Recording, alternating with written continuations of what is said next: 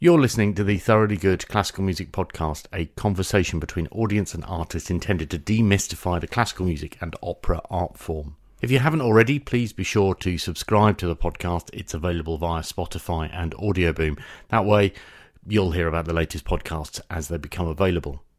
Be sure to follow Thoroughly Good on Twitter or on Facebook, and you'll find the blog at thoroughlygood.me.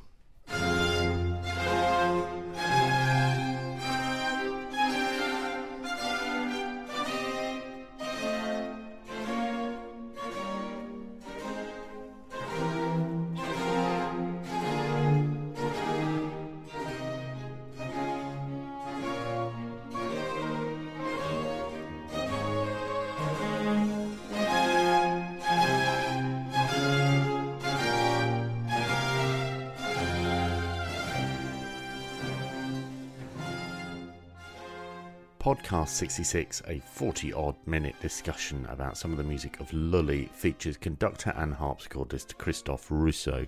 It was recorded in a Parisian cafe with waiters in aprons and coffee served in modest earthenware jugs, and it is, to date, possibly the nerdiest conversation ever in the Thoroughly Good Classical Music Podcast series. Not that there's any shame in that, of course. Far from it. I love looking under the bonnet I'm just conscious that maybe some people might listen to what follows and thinks, what the actual are they talking about? Christophe Rousseau directed his period instrument band Les Talents Lyriques in a performance of Lully's opera Isis at the Opera Royale at the Palace of Versailles on Tuesday, the 10th of December 2019. Lully wrote 14 operas between 1673 and 1687 to order for his employer Louis XIV.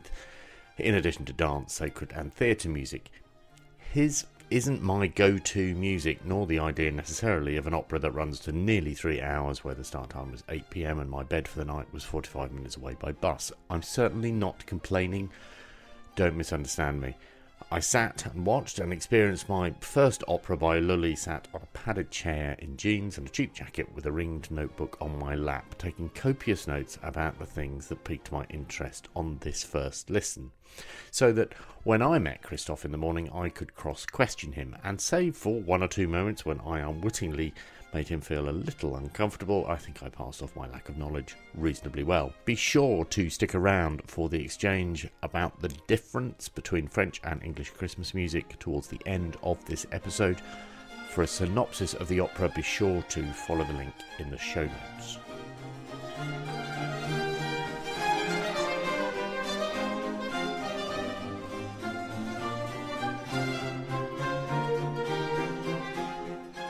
So I'm Christophe Rousseau.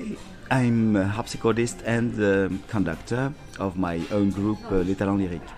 Uh, and what were you doing last night? I mean, I know what you were doing last night, but I need you for the record to tell me. I was conducting a Lully opera uh, called uh, Isis uh, with Les Talents Lyriques and a few soloists and the, the um, Chœur de Chambre de Namur in uh, Versailles, in the opera house of the castle. Am I right in thinking that when that work was first written, it was first performed in that in that theatre? No. no, this theatre uh, dates from uh, 1770, so it's much later. It's about one century later. Uh, it has been created in Saint-Germain-en-Laye, which was uh, another castle of, uh, of the king. Um, tell me about the, the opera house, though, because there's something I understood that it had laid undiscovered for about 200 years or not used for 200 years let's, research, let's let's say it has been it has been yes uh, not used and it was it was just a part of the of the of the museum. And then they decided to uh, just renew it uh, well renew. That's to say put back the machinery and uh, and the how it was in the 18th century in working conditions, and now they can really make shows and uh, and uh, have uh, have a, a, season. I was struck by the acoustic. It, it, seemed very generous and very supportive. Is that is that how it how it is for you on stage? Well, um, my first impression when I got to this theatre was that it was actually drier than I thought. But uh, we've performed the same piece in Paris in Théâtre des Champs Élysées, and uh, and that was much drier than uh, than than Versailles. Versailles is all wooden, so uh, it's like like a violin somehow. It really helps the sound and uh, and makes it more beautiful. I uh, this was the first time that I had heard any Lully. My first exposure to Lully, and as you can see, I wrote copious notes, uh, which I'm not going to go through line by line because obviously it would take too long. But um, what is it that you love about his music? Because I Well- get the impression from watching you conduct that you love it. Yes, I love uh, about everything in this music. So I like I like the the general tone, which is which is noble and uh, and um, grand, and uh, and uh, it's obviously a propaganda piece. uh, you understand that from the prologue. Yeah. Uh, with the trumpets, and uh, Louis is the best king ever. Uh, uh, so it's it's about An extended this. prologue as well. And, eh, absolutely, and it's uh, répétons-le cent fois, cent, cent fois, hundred times we repeat that. Yeah. He is the best. He's Yes. beautiful. and so that's that's really uh, Thank you. Very typical, very typical of uh, of uh, Lully Lully production.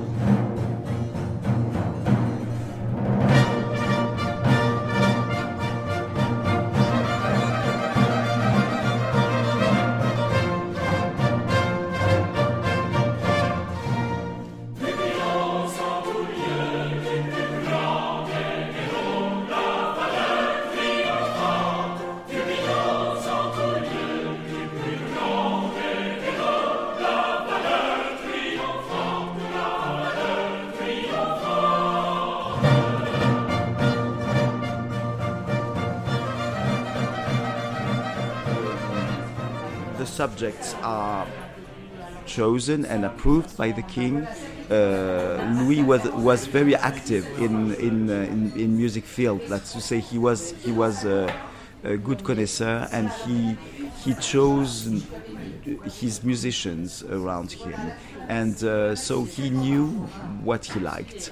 And obviously, uh, Lully created the French opera, uh, uniting a few uh, pre-existing elements like air de cour, the choruses in the motets, uh, the recits with a, with a, just a lute, um, the dances, of course, and um, and uh, he just puts that together with the very good librettists, and um, and that makes the French tragédie lyrique for the first time. So, and almost every year he would produce another piece, a, a new piece, and um, and what strikes me is that that um, on every every single piece he changes the form, the solutions, uh, the, the the general tone of uh, of the piece. So this one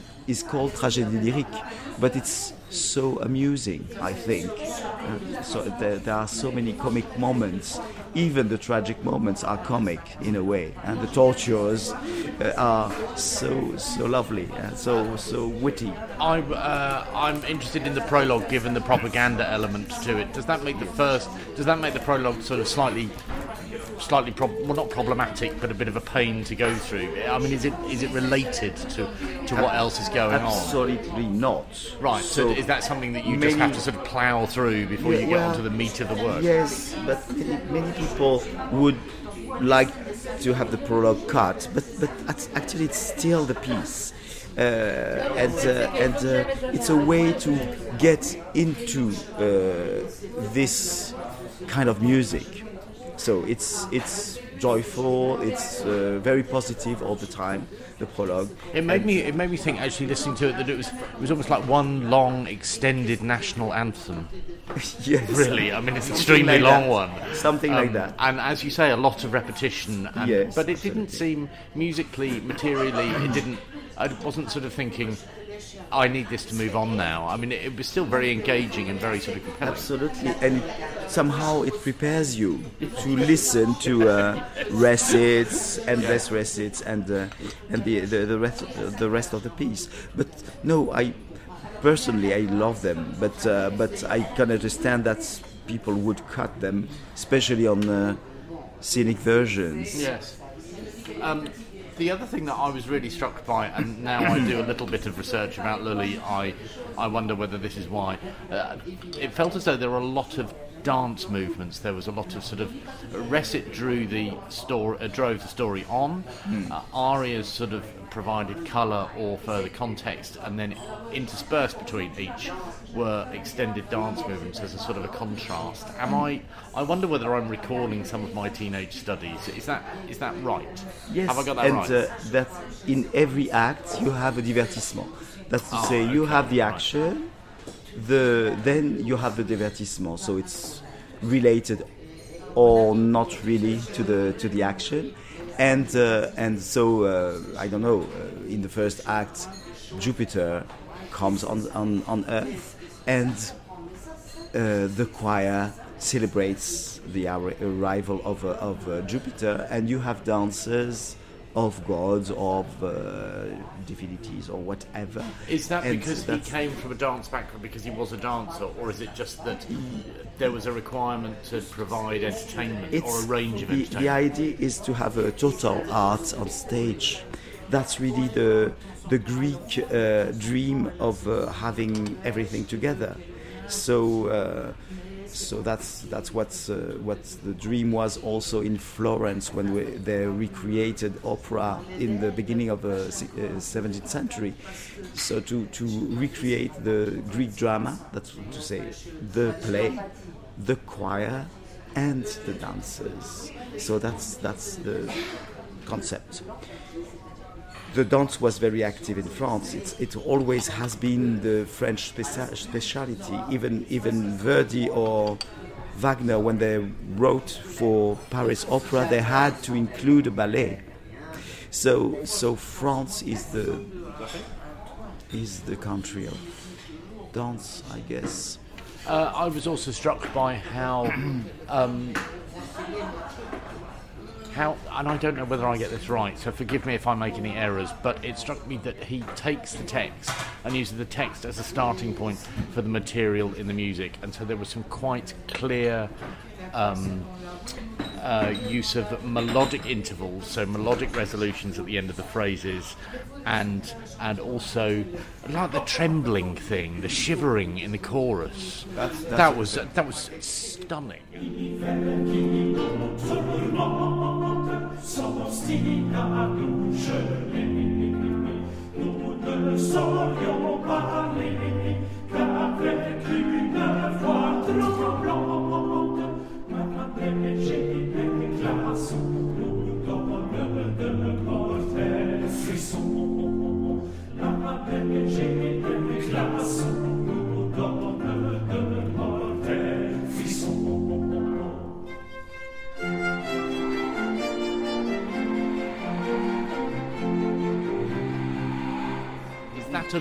thing. Yeah, well, that's that's unique. That's the the example.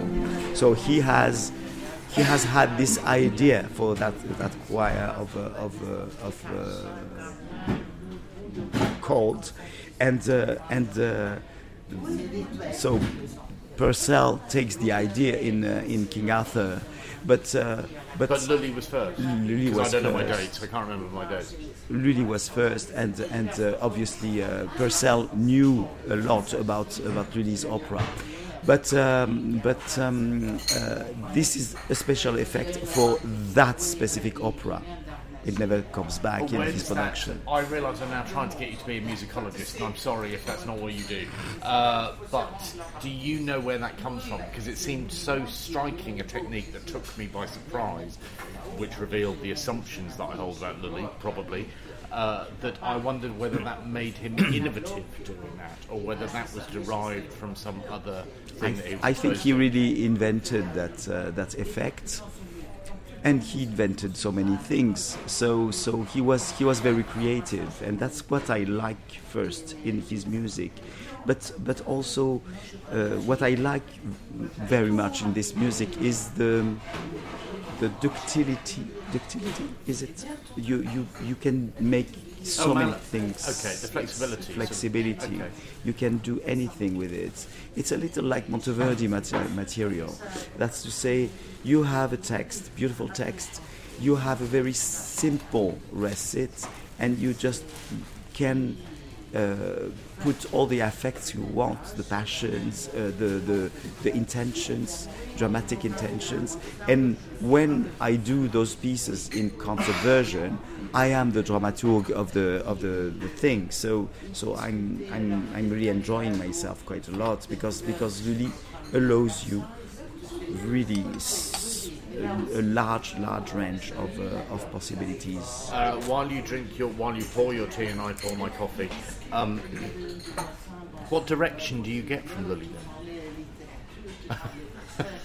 Why have you smiled? Why have you smiled in that way? I'm not trying to catch you out. I'm, ju- I'm although I re- now I realise why you're smiling.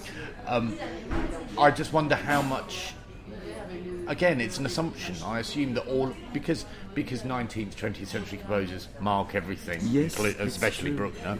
Uh, I wonder whether it's the reverse is true because I've not seen the score, so I, I have exactly no exactly It- it- it's- there are some so few indications even in the instruments you are supposed to use so so you you invent a lot Right. in in this in this music so you you decide to put i don't know a lute at that point or a gamba at that uh, other spot, and uh, and uh, maybe you add the the recorders for that dance or some some drums or uh, Does that mean that everybody is playing from essentially the same score? Yes, the score is published, Right. and uh, and uh, from that you you uh, make your own version, let's say. Um, but but uh, but it's also somehow very precise. Uh, it's uh, it's um, beautifully written. The harmonies are incredible. The the the um, the, the structure of the orchestra is, is special because it's it's not the Italian uh, version of uh, of the string uh, position. I, I mean this position. You have just one line of violins. You have three lines of violas, and then a bass Right. with no double bass. So it's uh, it's it has a very specific sound. It's very rich, uh, deep, and um, and um, yes, it, it gives it gives a, a very special special sound.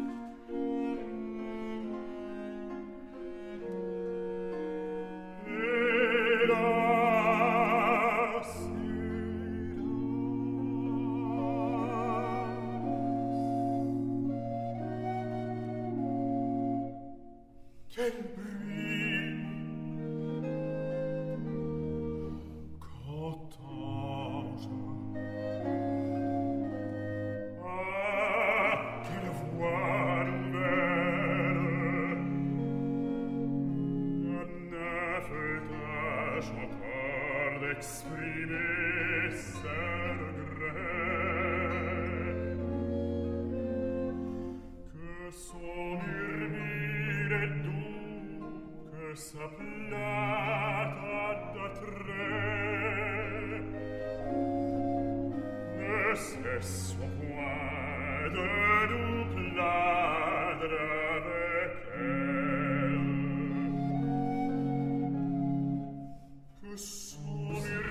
Then then he uses uh, specific instruments like trumpets. It's not always the case in uh, in his operas.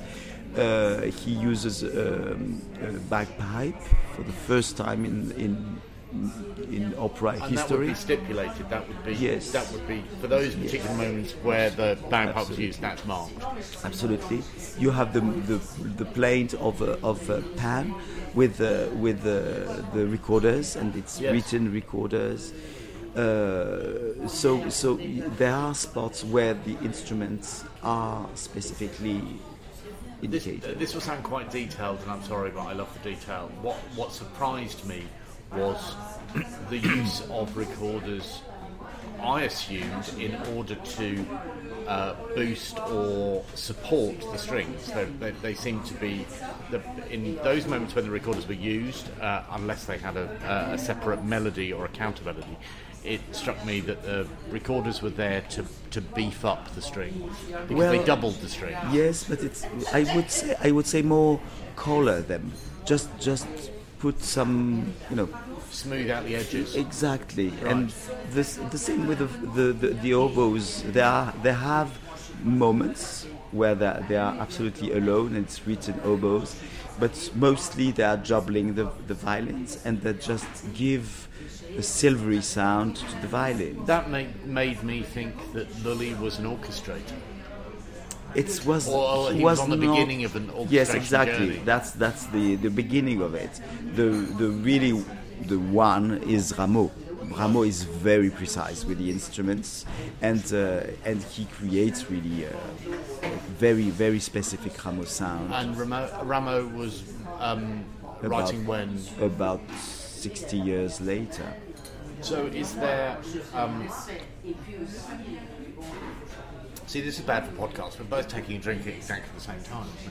Um, I should have thought about that. Uh, are you aware of any sort of documentation around a shift in reaction to that? Because my, if you if all instrumentalists or essentially all instrumentalists are, uh, are playing from the same score, then if a can if a composer comes along and starts stipulating who is playing what where, then actually the player no longer has that, or the director no longer has that control. Is there was that a was that a shift in sort of was that something that people just accepted? I, don't- know. Well, it, it is a shift, but but uh, but it just just changes your position as a as a performer, and it's fine. I mean, I, I, I have no problem not to change anything in Rameau and uh, and invent in in Monteverdi or in Lully. Um, it's it's just a It's performance just a thing. practice. Yeah, Okay. Let's What say. would we hear if we if we shifted from Lully to Rameau? What what would be the striking differences? Do you think? Rameau is, is much more precise, and it's he's so precise that he somehow blocks the music more, and uh, and he loses the freedom you can feel in uh, in Lully. Lully gives you space, and and that's what I like in this music. I don't I don't say that I dislike uh, Rameau. I love Rameau, but but uh, Lully just gives you this this wonderful space. I was also struck by those moments where there were um, dramatic, dynamic contrasts. Because at that point, when I heard when I heard the chorus, for example, and I can't remember exactly where right now, because otherwise I'd be looking at my notebook and that'd be very rude. Uh, but uh, they were singing loud, and then suddenly in the same phrase they were singing quietly, and that was almost was almost the first time that I'd heard it throughout the entire evening, uh, which again made me think there is a, a clear direction there that there needs to be dynamic contrast. Was that him or was that you? Uh, prob- it was probably me, but but there are there are in in this piece double choruses, Yes. and uh, and you have you have those effects also, and you have perhaps that was the echo. Yes. Okay. Yeah. Fine. Of course. Yes. That echo, was the yes. echo. Yeah. So it, it was meant like that, and that was that was Lully's uh, idea. So he makes the the the, the choir sing without the, the accompaniment of, uh, of the orchestra. So it's a cappella, and uh, and uh, and makes the echo. Uh, just like this. Uh, there were And two uh, other there were two other striking moments that um, really touched me. The nymphs duet, Yes. the two Yes. uh, Yes. people from the chorus who came from the stage, uh, which was incredibly sweet. In fact, there were three striking moments. That one, the nymphs duet, uh, which is a, a very sweet sort of excursion.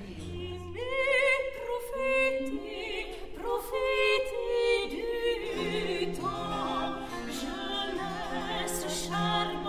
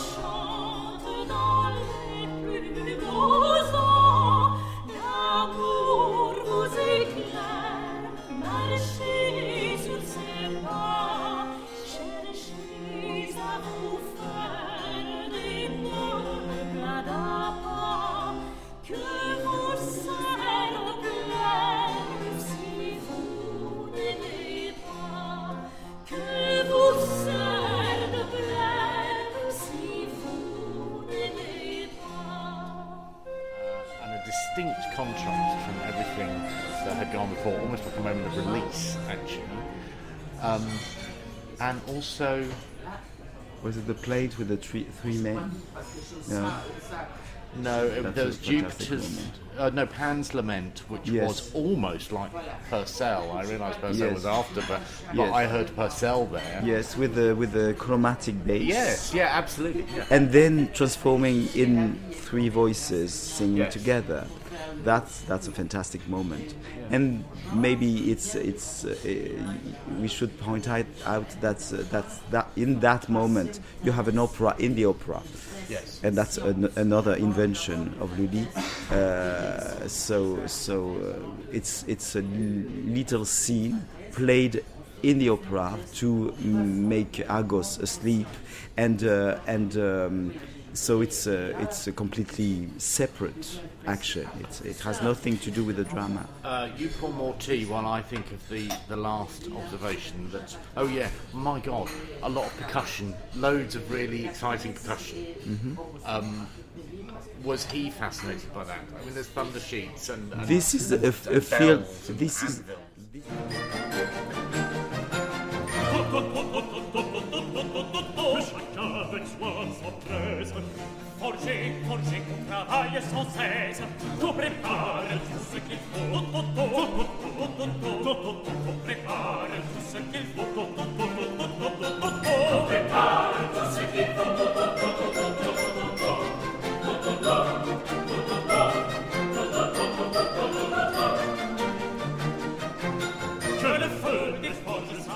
This is a, a field of, uh, of invention. So that's to say, we have percussion with the trumpets. So that's written out in the score. Right.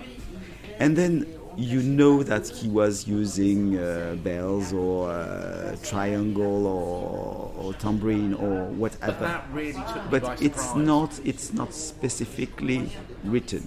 So it's a field of invention for the percussionists. Okay. And uh, and obviously when, when we are talking about the forge in the fourth act, Yeah.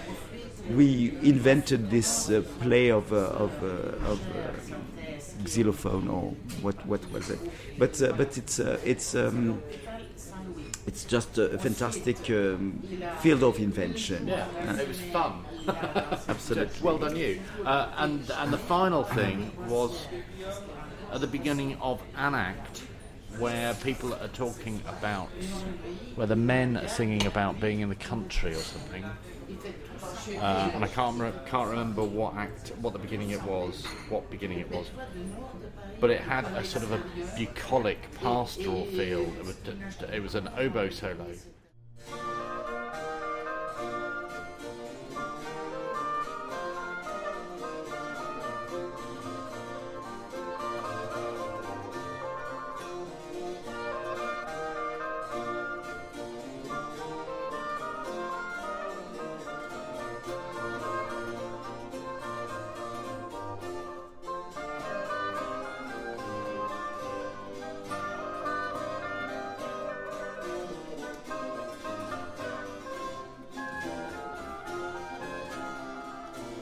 There was something about it that made me think of Beethoven.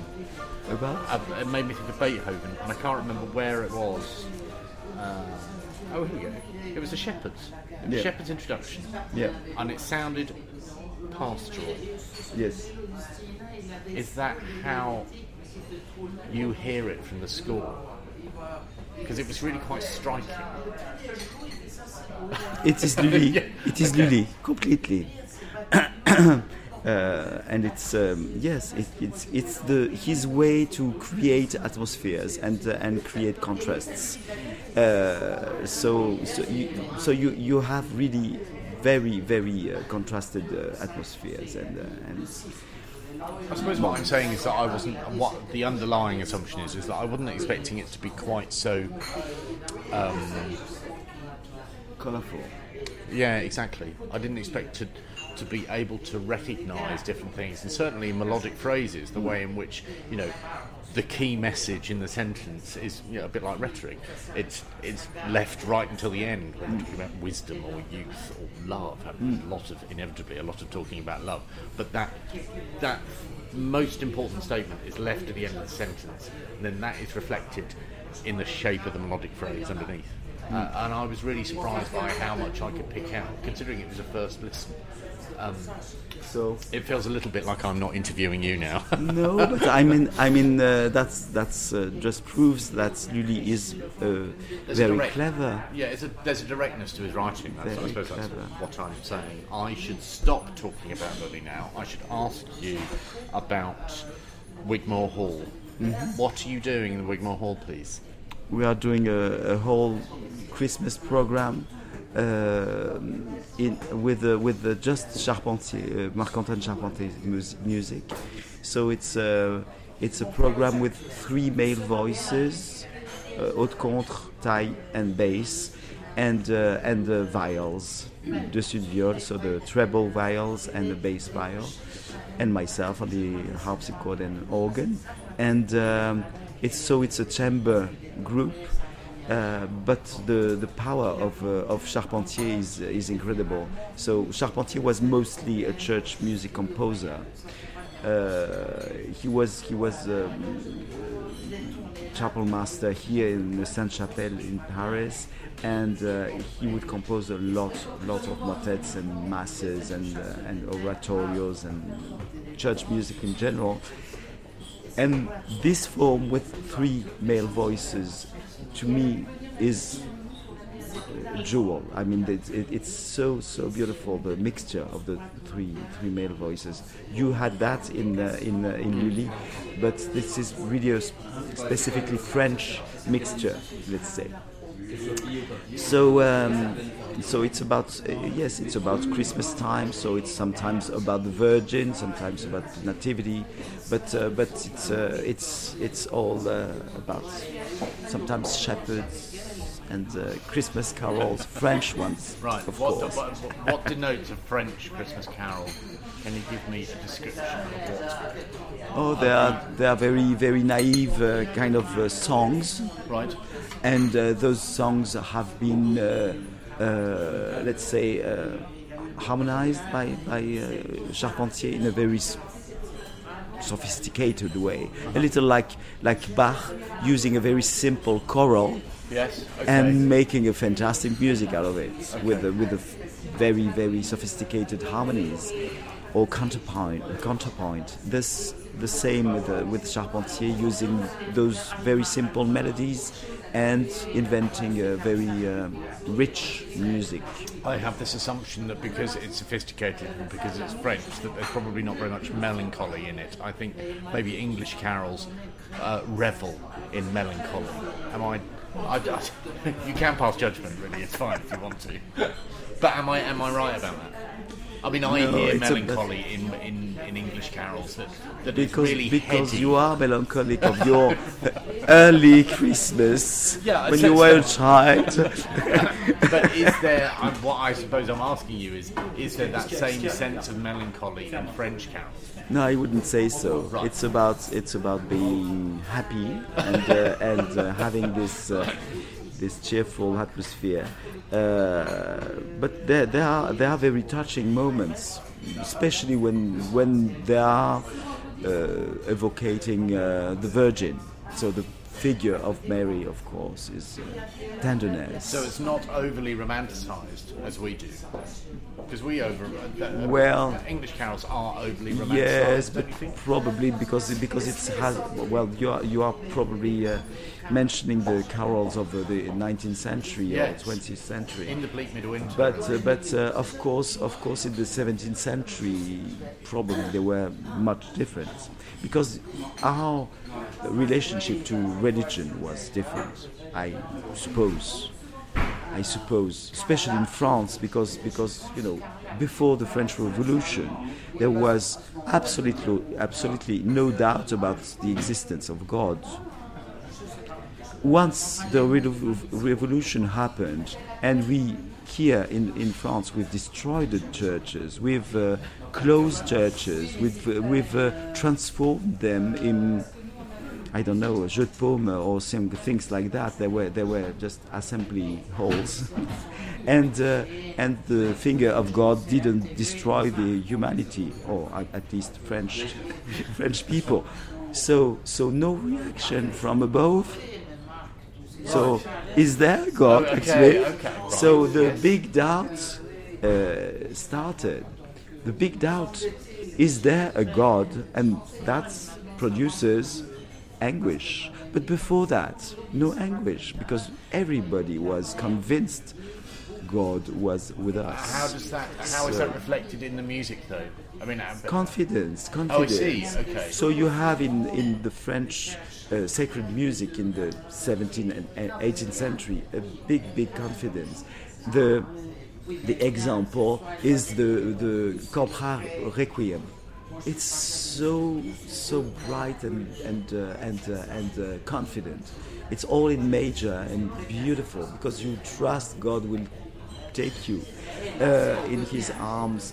Uh, while, while when you listen to a romantic mass like uh, I don't know Berlioz or Gounod or those people, it, it's it's full of uh, anguish and uh, and uh, despair.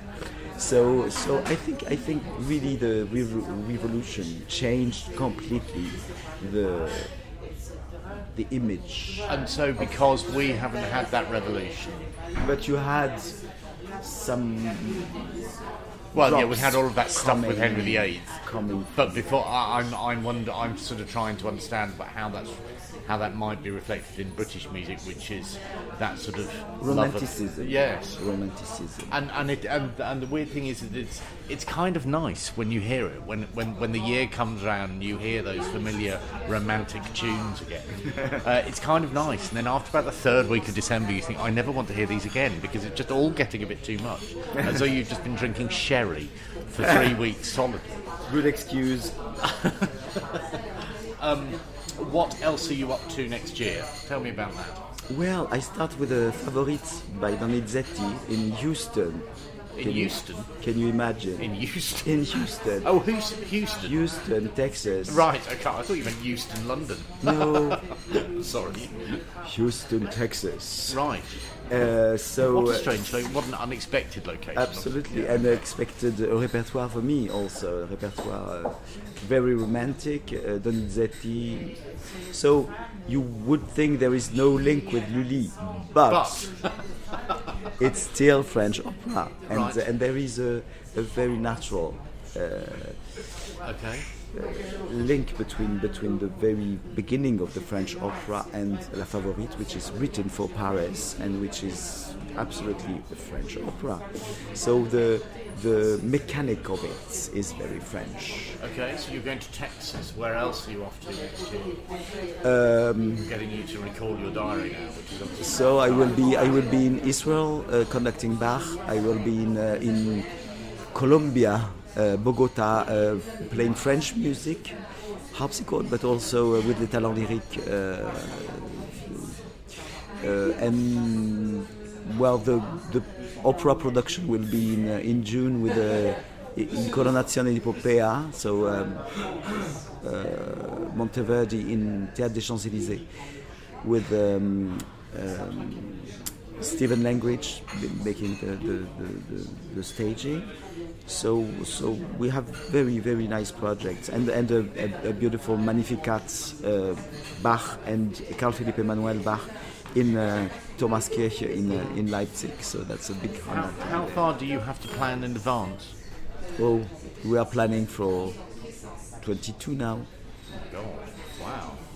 Sometimes difficult to to to have the, this Yes. perspective, but some, somehow it's uh, it's also comforting. So so it makes you calmer somehow. Uh, and how do you relax between now and coming to London? I'm assuming that you know you have the weekend off. Do you? Drinking tea and trying to cure my.